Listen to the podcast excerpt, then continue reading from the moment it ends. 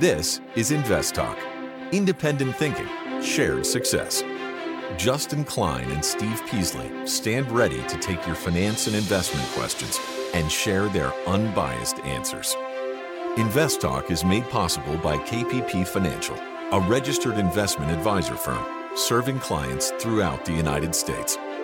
The clarity for your path forward starts now. Here is KPP Chief Executive Officer, Financial Advisor, Justin Klein. Good afternoon, fellow investors, and welcome back to Invest Talk. This is our Thursday, November 10th, 2022 edition. And this is a, a time where uh, market dynamics are, are rapidly shifting, uh, both, uh, both ways. Uh, negatively in the crypto space and now positively in the traditional finance space.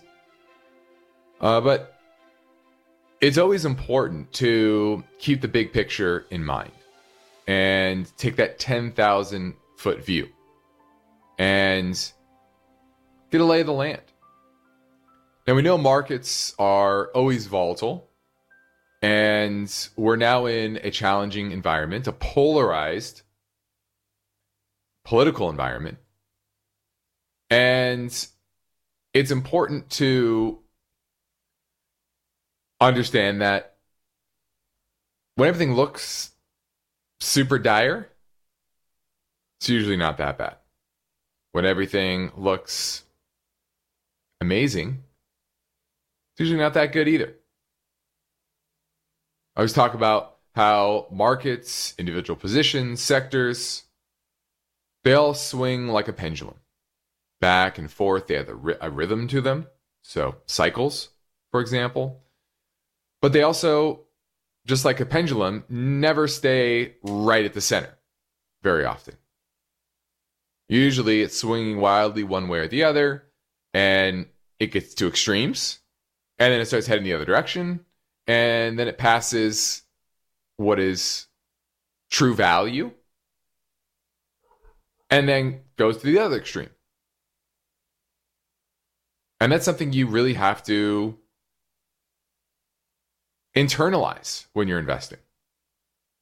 Because it's easy to get caught up in the emotions. It's easy to fall prey to FOMO, to chasing headlines. It's hard to keep your feet on the ground especially when there's so much information flying at you. And that's why our number one job on the show is to give you the right perspective and the right frame of mind in order to make good investment decisions. Because ultimately, we can't be there every single day, right? We can do this an hour uh, uh every weekday, but it's unlikely that you know we're there to answer all of your investment questions at any given time. We do our best, but we can't. So you need to internalize the lack of emotion, which is difficult. You're human. We're emotional beings. And so while this year has been volatile, there has been you know some big winners, and we've hopefully helped you inch towards a lot of those big winners. Think of energy and commodities, industrials, and away from the emotional stocks, the the sexy stories. Call it the Ponzi sector of the market. And a lot of those are down 70, 80, 90%. Meta itself is down 75% in the last year. So these are challenging times, but they're also times to learn. Learn to not be emotional. Learn to internalize logic and always turn that direction and ask the right questions to yourself, to other people about the important aspects of investments, which is sustainability. Not in a green sense, but sustainability of business model, of cash flows, of earnings.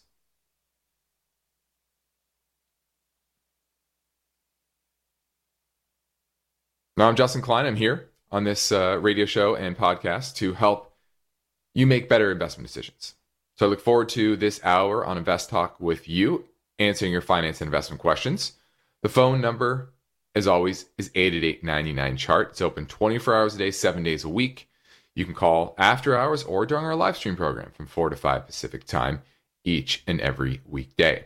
Now, I've got a lot of material for you today. One is in regards to FTX and its FTT token fell 80% in value overnight. And we're going to look at this story. And it is, I've said this for a while, this is the crypto space is learning a lot of different lessons very fast. A lot of the lessons that traditional finance took decades to learn, it's learning it pretty fast. Uh, and we are now in the phase of the game of Glass Steagall. What happened in 19, the 1930s post uh, the 29 crash. And I've always said this that we are a system that is leveraged. Unless there's new capital going in, will always collapse to base money. Now, I know it sounds complex, but it really isn't. It just means all the leverage gets wrung out of the system. Margin call upon margin call, especially when there's no lender of last resort like a central bank, right? Because it's decentralized. So we're going to look at that story. And time permitting, uh, I, I want to touch on a few other things. One is in regards to what companies are doing about their debt levels. Guess what? They're they're paying down that debt, off that debt as much as they can. Also, option measures for fear jumped to the highest levels since 2008. Just a couple days ago. And you wonder why today was such a big day? It's one of the reasons. And then also, corporate bond market there's a lot of bargains out there, and I want to touch on that dynamic as well. But I have some voice bank questions ready to play, such as one on investing strategy and Microsoft. So I've got this all planned for this episode of Invest Talk. And of course, we're taking your calls live at 888 99 chart. Now let's take a look at the markets today. We had an inflation figure that was much lower than expected, and that sparked a rally in both bonds, the 10 year, down 32 basis points on the day. Huge rally in bonds, back below the 4% level on the 10 year, uh, pretty close to the 58 moving average. And you're going to see mortgage rates probably drop back below 7%. So that's certainly a positive uh, in the housing market and just anything that's rate sensitive. And it just shows you the Fed is, uh, or, or the market is pricing in a Fed that is going to slow down probably pretty rapidly. 50 basis points now is uh, the base case for December was 75. Now it's 50, 83% chance there. Uh, and then another potential 50 basis points in January or in February. But now creeping up in the odds is the 25 basis point hike. So you may get only a 75 basis point hike over the next two meetings as opposed to 75 in the next one. So that's certainly uh, helping bring rates down and bring the dollar down as well. And I've said this before lower dollar means looser liquidity conditions and thus higher asset prices. And that's what you're seeing right now. Big, big up day, really across the board, especially in precious metals, in, in all types of commodities, and even the beaten down tech names because of lower interest rates. That is helping as well. So, uh, the Nasdaq knocked a, a, quarter of its loss for the year off just today. Now that shows you how strong today is, but also shows you how much loss the Nasdaq had uh, so far uh, this this year. So pretty interesting day. Uh, I've been saying this since early October. Sentiment was really really bad, and when sentiment gets that bad and earnings aren't falling off a cliff, which they weren't. You know, earnings for third quarter were modestly positive. Um, it kind of tells you that there's probably some sort of relief rally if you can get some modestly good news, and that's what you've. You've seen. You've seen earnings come in okay, and you've seen inflation data come in softer, which markets have been looking for. And so, said probably get a positive fourth quarter into December, and that's what you've gotten so far. Now it's Thursday, so the weekend will be here soon. One more trading day left. In the meantime, you probably have finance and investment questions that you want answered. So you set the agenda. I'm ready to get I'm ready to take your call now at 888 99 chart. Why do listener questions make Invest Talk better? Which of these would you recommend? Because each caller presents fresh questions in their voice. I was curious if you still think aluminum has a ways to go from here. When do I know the right time to take profits? Should I be looking for an exit? Should I be holding here? And listeners instinctively realize that Invest Talk uniquely offers a welcome dose of investing satisfaction. I think you have a terrific show, and I've learned a whole lot. Hey guys, love your show. Uh, I've been listening for several years now, and I've learned a lot. Justin Klein and Steve Peasley understand what investors need and want. I would look at it from a tax perspective. If there's no tax implications, move on, find better ways to use that money. I'm going with the odds. I think a half position now would at least get you in it and get you watching it so you won't lose track of it. Don't forget to call Invest Talk 888 99 Chart.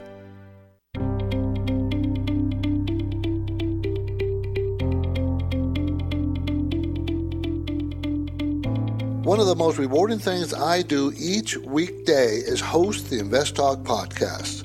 I truly enjoy helping investors, and I know that every question counts and every answer I provide will be unbiased. So, as long as your questions involve the stock market or general investment topics and definitions, we set no limits.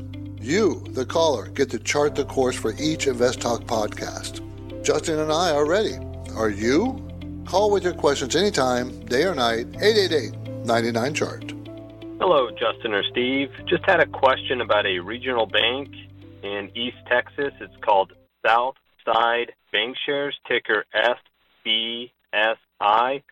Looking at starting a position, just curious on what you thought about it. I know that the stock price decreased uh, a couple of weeks ago and thinking about starting a position, if you can just tell me a little bit about the company overall and what a good entry point would be. Thank you. All right, this is SBSI, Southside Bank Shares, and this is a holding company for Southside Bank operating 56 offices in Texas counties. About a $1.1 billion market cap. They did announce that they're going to repurchase 1 million shares, which is about 3% of its uh, of its float, which is is nice. So they're utilizing their increasing earnings up from $2.20 pre-pandemic in 2019 all the way to $3.33 expected this year. Now that's down 4% from last year, but still nicely elevated and uh, earnings are expected to be flat next year as well. So growth has leveled out, but at a, a, relatively high level. Now, earnings expectations are being downgraded by analysts, so that's a bit of a worry. I would like to see that going the other way. But uh, one thing I like this is a regional bank, and it is focused in an area that has a good economy from people moving there from high cost states, uh, as well as the oil and gas industry, certainly uh, benefiting places like Houston, Texas. That's a, a big place for oil and gas. Uh, so I I like this overall as a regional bank. Uh, their earnings are are solid. Their profitability long term uh, is pretty consistent. Let me look at that. Return equity right now is 13%. Long term average is about 10 and a half, which is you know pretty good. Not amazing, but pretty good. And I like it. I'm going to give this one a thumbs up. That was South, excuse me, yeah, Southside Bank Shares. SBSI is the symbol. Now let's slip in one quick question here. Yeah, hi Steve. Uh, my name is Nick, and I was wondering uh, what price would be a good price to pay for Microsoft. Okay, thank you for your show, and take care. Bye bye. All right, Microsoft is certainly down from its high, but this is not a name that I get excited about as earnings continue to decelerate and estimates continue to come down. And the layoffs in this cycle, in this coming recession, whether you call it a mild recession or a bad recession whatever it's going to be, it's going to be concentrated on two sectors. Finance, mainly lending, mortgage lending, for example, uh, the the housing industry in general.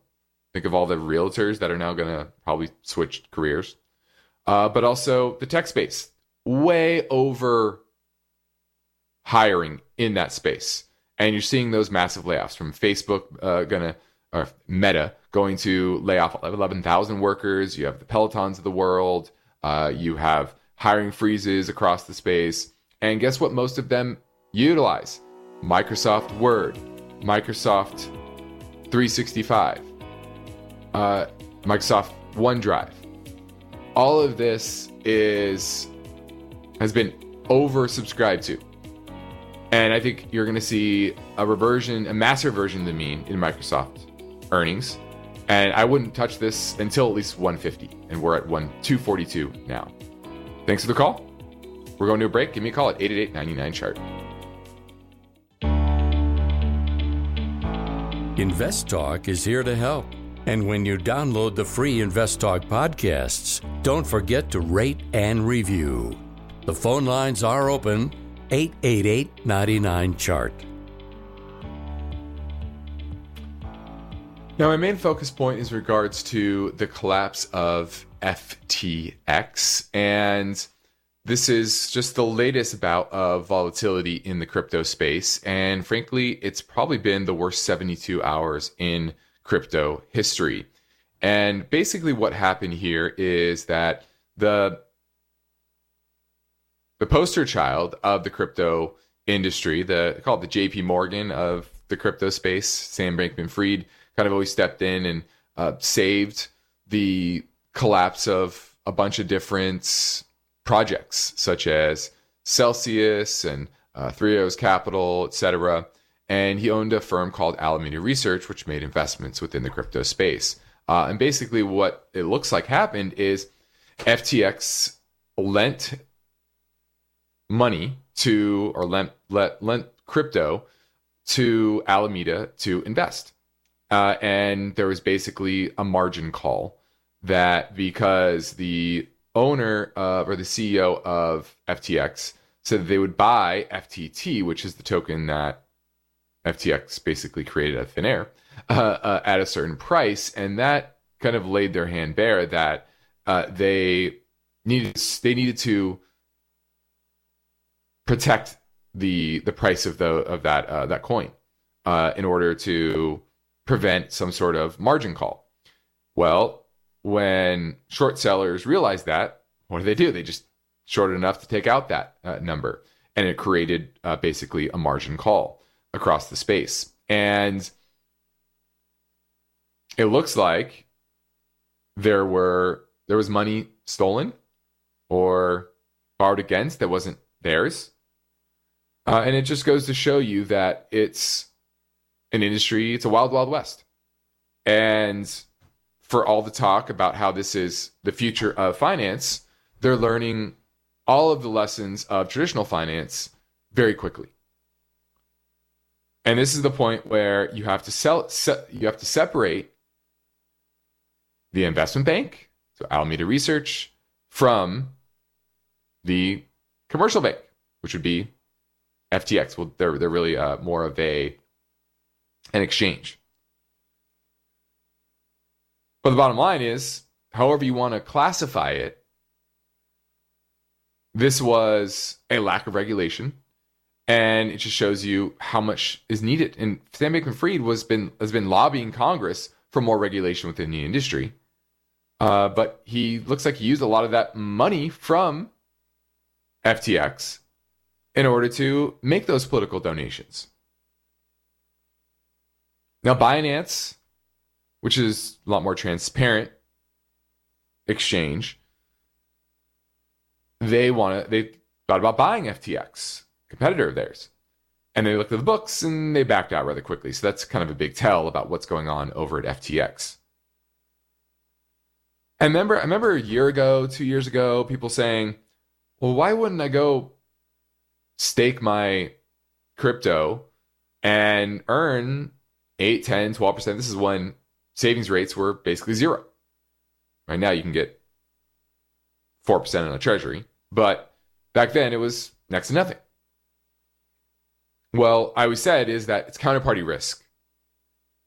And the counterparty is how do you know that where you're staking, where you're holding your assets, how do you know they're safe and secure? A. And how do you know they're not stealing your money or borrowing against your money? You don't. I said there was no free lunch. Guess what? A lot of people just had their lunch taken, lunch stolen. And it also shows how much leverage kills, especially in a volatile area of the marketplace. And when liquidity conditions get tighter, which they have pretty much all year, the parts of the market that get the most impacted are the fringe areas of the market. Think of microcap stocks, but also crypto now, which is even more fringe than microcap stocks.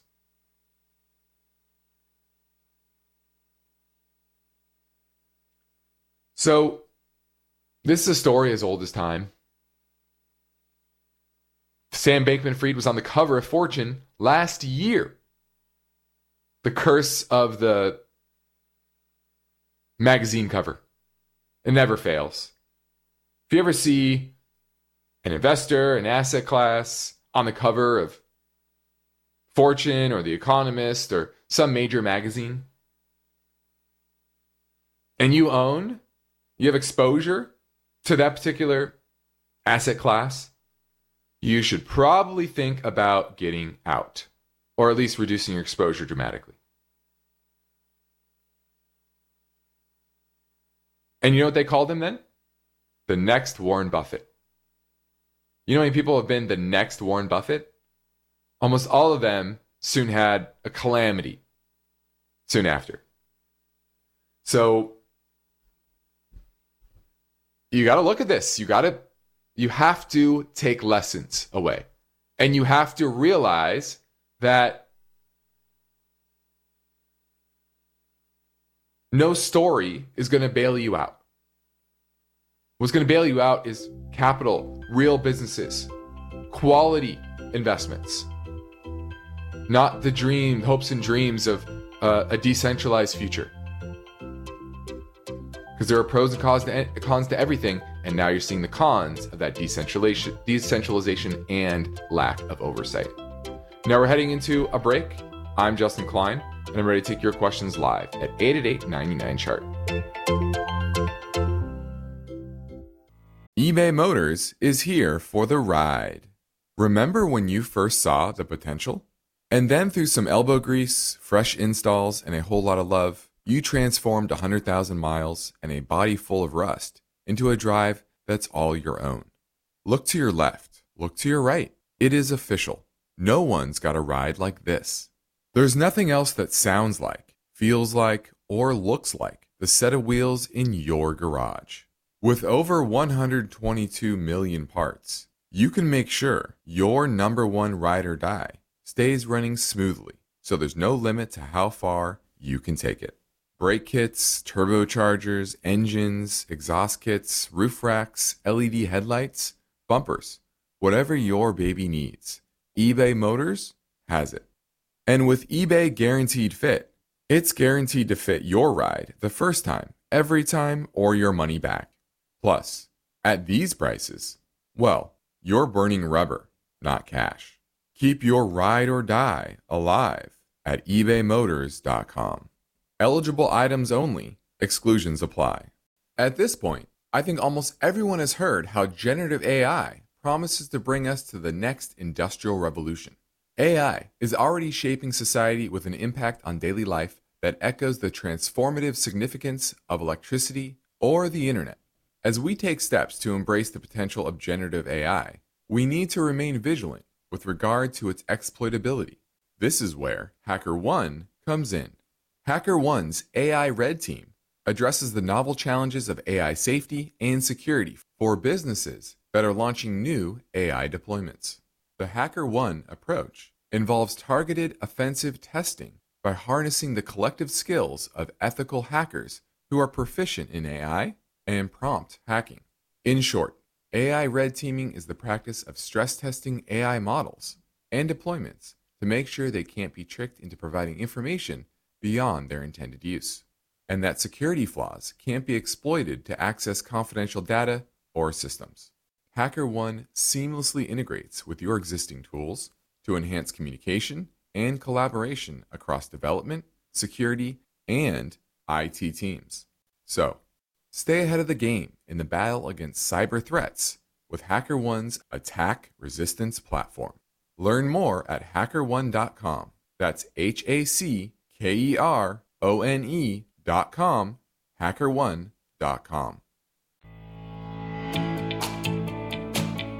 Each day, Invest Talk listeners submit their finance and investment questions via phone or email. Would you like your question to be put near the top of the list? Just take a minute or two to leave a review and rating for Invest Talk at iTunes. And be sure to include a brief question with your iTunes review comments. Let's go talk to Nick in Manhattan Beach who wants to talk about apps, Digital Turbine. Hi, sorry, Justin. Um, I actually want to talk about uh, Cellebrite, ticker Oh, okay. CLBT. Say, say that Yeah, symbol again. another small cap. Uh, CLBT. Okay. Cellebrite. A, Can you tell me a uh, little more about them? Yeah, um, it's it's a small cap company uh, that sells um, software for law enforcement agencies to uh, solve crime, interpret like cell phone data, Okay. sort of stuff. Okay. Um, it's got a market cap of a hundred of eight hundred eighty million, with about one hundred fifty million on the on the balance sheet in cash. Uh, trailing twelve months net income of one hundred fifty million dollars. Uh, earnings per share about 0.78, and the stock price is around four dollars and seventy cents. So PE of around six. As I said, its customer base is uh, law government law enforcement agencies. Uh, very sticky. The past 14 quarters in a row, they've had retention rates in excess of 120%. So I think on the merits, it's undervalued. We got earnings next week. I'm thinking about buying stock and uh, call options on it. What do you think? Okay, looking at Cellebrite, interesting here. Uh, it's certainly been in a downtrend. A lot of those high flying story stocks, uh, and it's down 58% from its high. Looks like it was a SPAC. Was this a SPAC?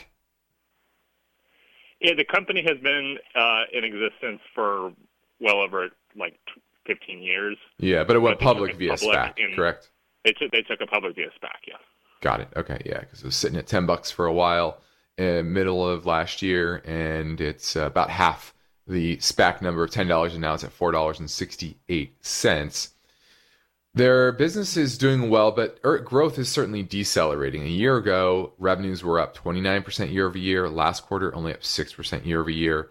They were making money the last seven quarters or so, eight quarters, and now last quarter they lost a penny. So I'm seeing growth decelerating. Earnings are going to go from 52 cents this year to back down to 18 cents next year. So that worries me that why is that happening?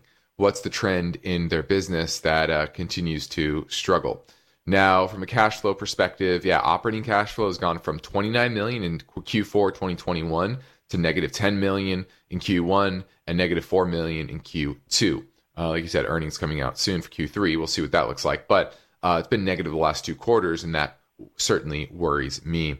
Uh, the chart, it's it's rallied just like most of the market, but it hasn't broken above that 100-day moving average, and that's what I would need to wait for. Um, now you could play try to play earnings, but earnings are a crapshoot uh, unless you know a little bit more uh, about what's happened this latest quarter and the market's not pay, maybe paying attention to it, et cetera. But it's very hard to, to game earnings.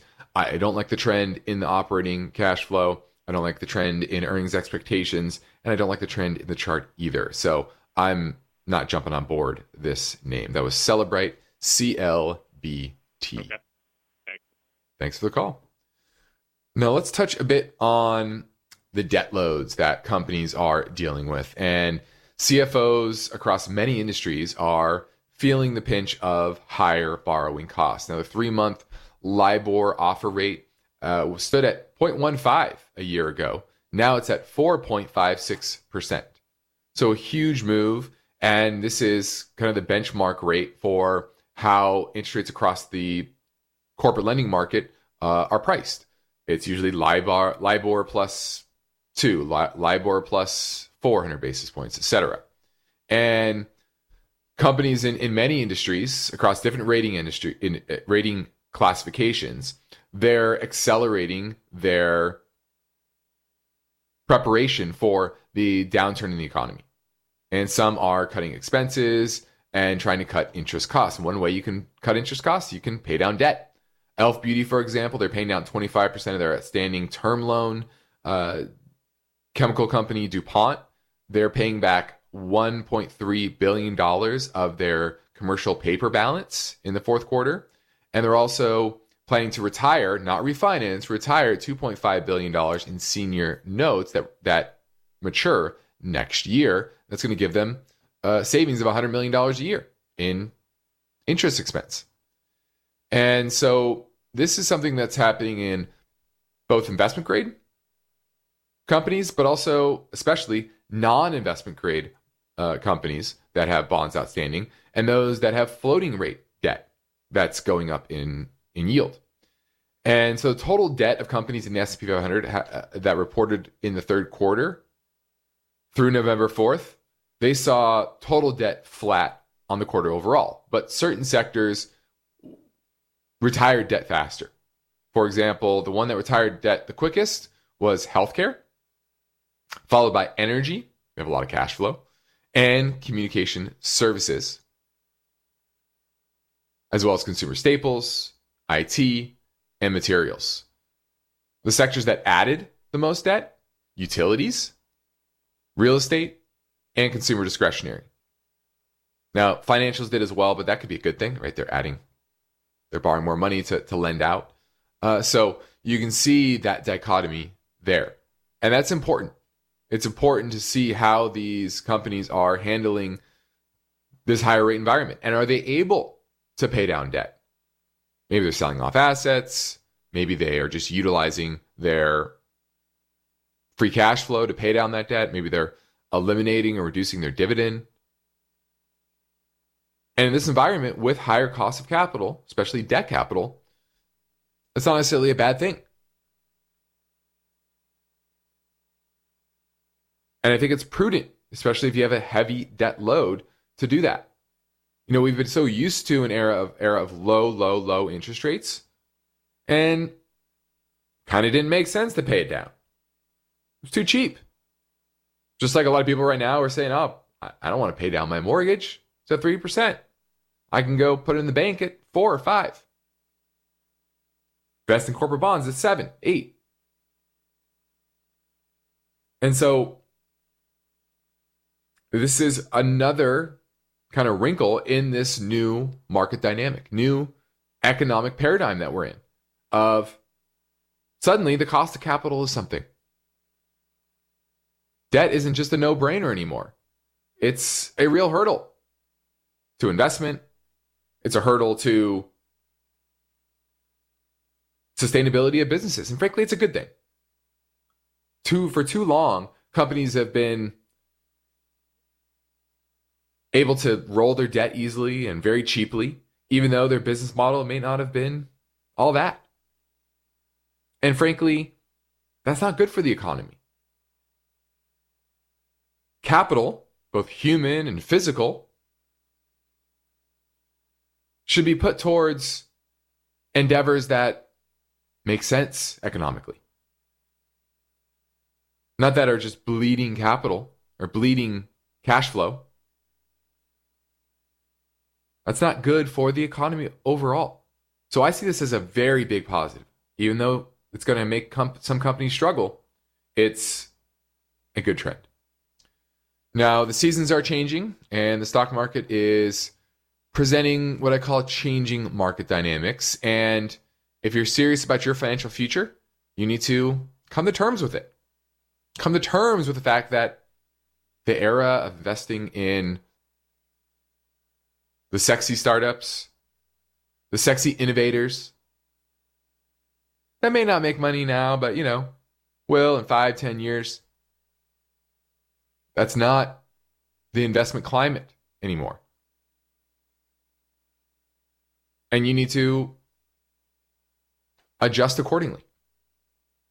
And so I encourage you, if you need help understanding your strategy in context to this new environment, I encourage you to reach out to myself or Steve Peasley at our company KPP Financial, based in Irvine, California, where we practice parallel investing, meaning we invest right alongside our clients, and we practice unbiased guidance both on and off air.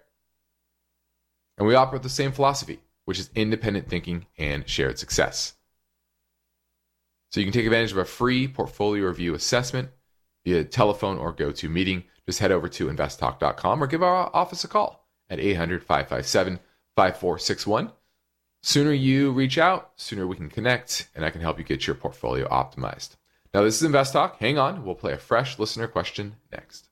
Why do listener questions make Invest Talk better? Which of these would you recommend? Because each caller presents fresh questions in their voice. When do I know the right time to take profits? And listeners instinctively realize that Invest Talk uniquely offers a welcome dose of investing satisfaction. I think you have a terrific show, and I've learned a whole lot. So don't forget to call Invest Talk 888 99 Chart.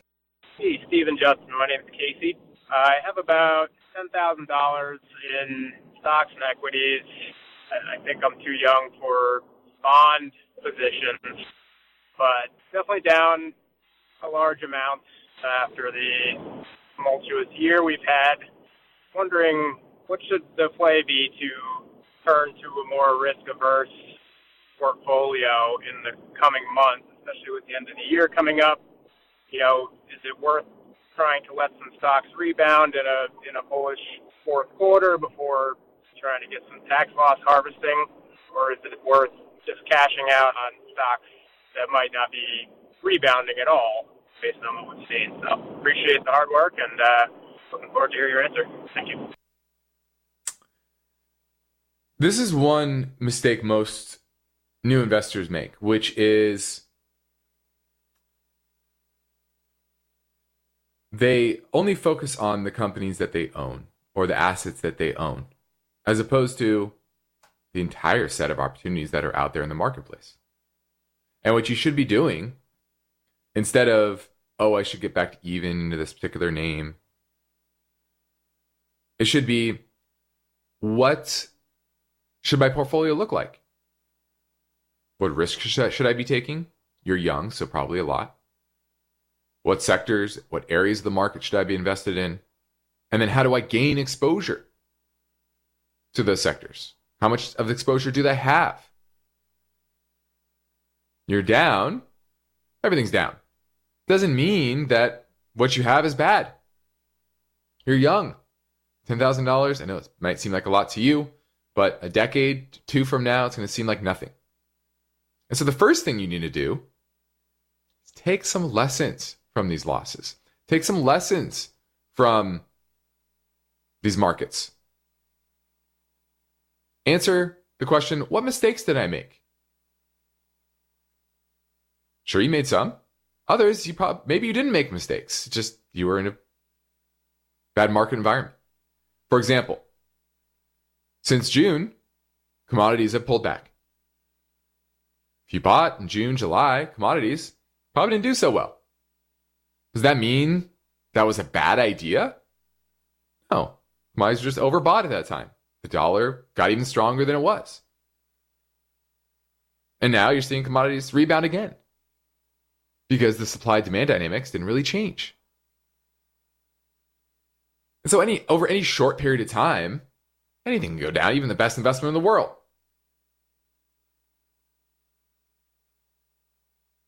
So you have to look back and say, did I buy this for a good reason? Not just because, oh, you love the story or you like the company. Ah, it's what was my what what is the business reason for this? What is the economic reason for this? Was it cheap? Was the economy it uh, was the economic backdrop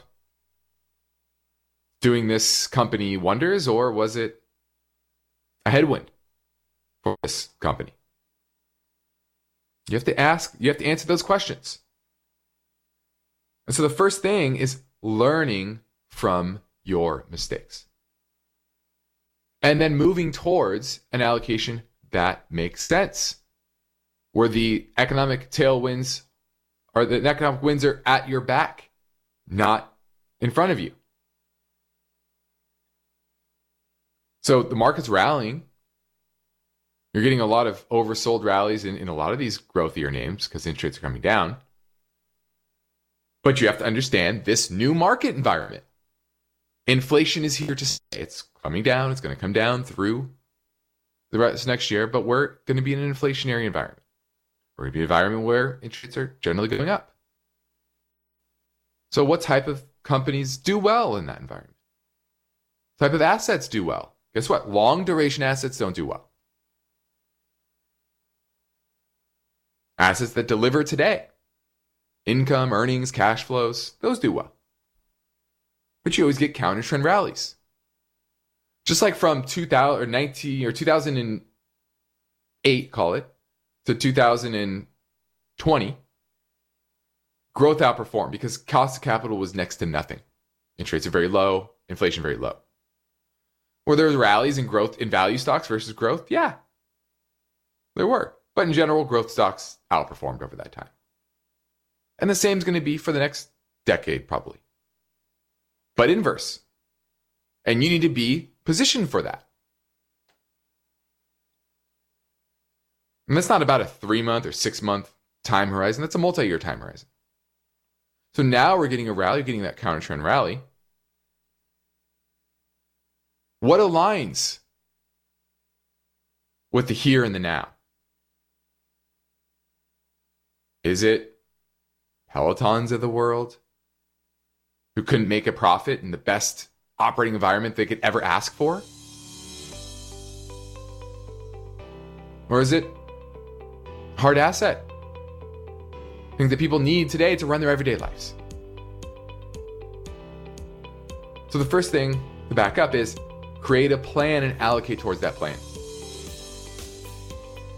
This is Invest Talk. I'm Justin Klein. We have one goal here to help you achieve your own version of financial freedom, and our work continues after this final break. So get your questions in now at 888 99 chart.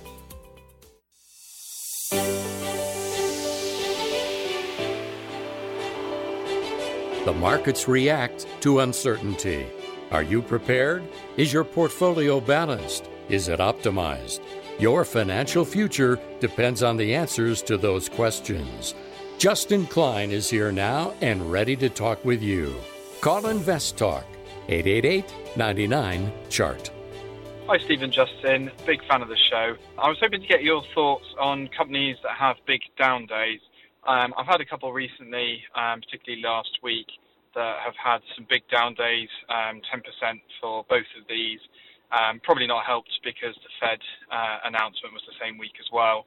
Um, I think the two that I have here are consistent, good quality companies. I have OTTR, Otter Tail, and EXR, Extra Space Storage both beating expectations but lowering their forecasts and with increasing costs, um, both down 10% in a day and then slid a bit since. How do you approach whether to hold, sell, or even pick up some more of these companies when you do have these big swings? Um, I look forward to your um, insight. Cheers.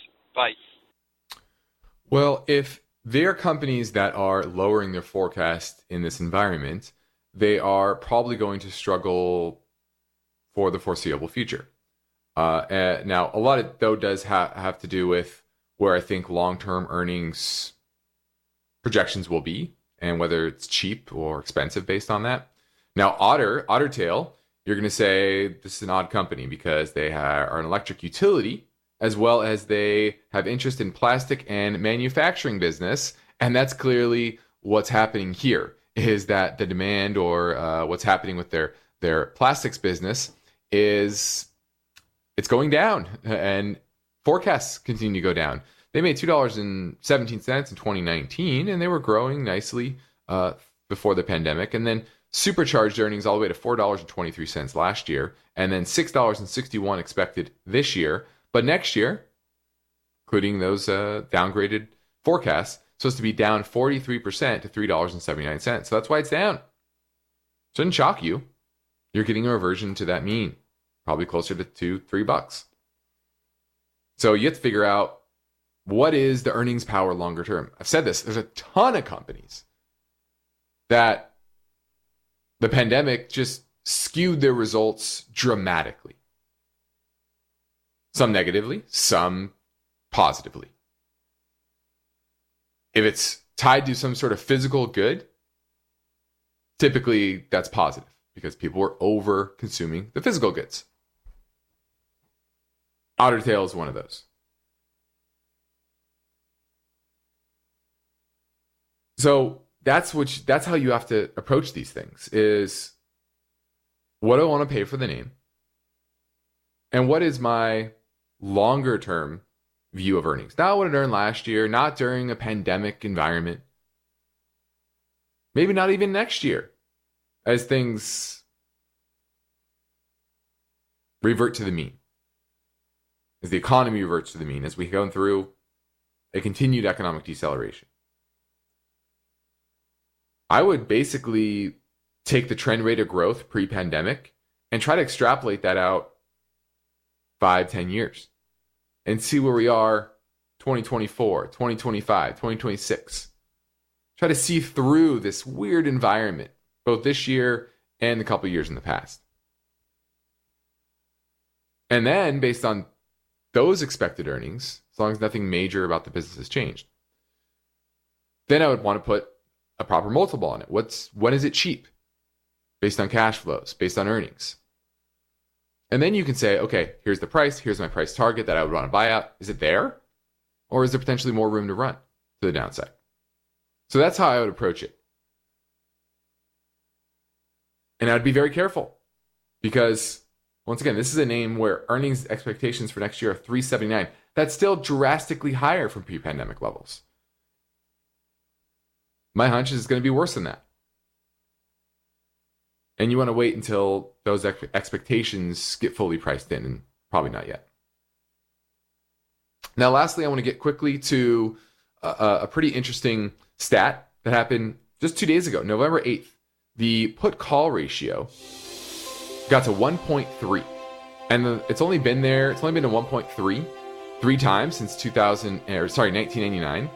And usually when this gets above 1.1, it means sentiment is really bad and, and traders are positioned very negatively. And often that means good things for the market in the near future.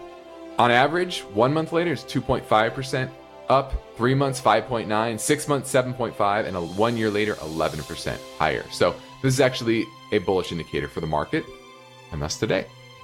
I'm Justin Klein. This completes another Invest Talk program. Steve Peasley and I thank you for listening, we encourage you to tell your friends and family about our free podcast downloads, which they can get anytime at iTunes, Spotify, or Google Play.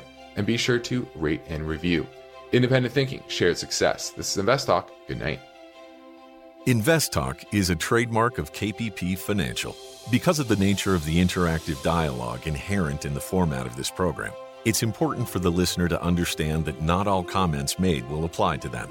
Specifically, nothing said shall be taken to be investment advice, or shall statements on this program be considered an offer to buy or sell security. Because such advice is rendered solely on an individual basis and at times will require that the investor review a prospectus before investing. Invest Talk is a copyrighted program of Klein, Pavlis, and Peasley Financial, a registered investment advisor firm which retains all rights. For more information regarding KPP's investment advisors, call 1 800 557 5461. Steve Peasley is president, and Justin Klein is chief executive officer of Klein, Pavlis, and Peasley Financial. Thank you for listening, and your comments and questions are welcome on our 24 hour listener line at 888 99 Chart.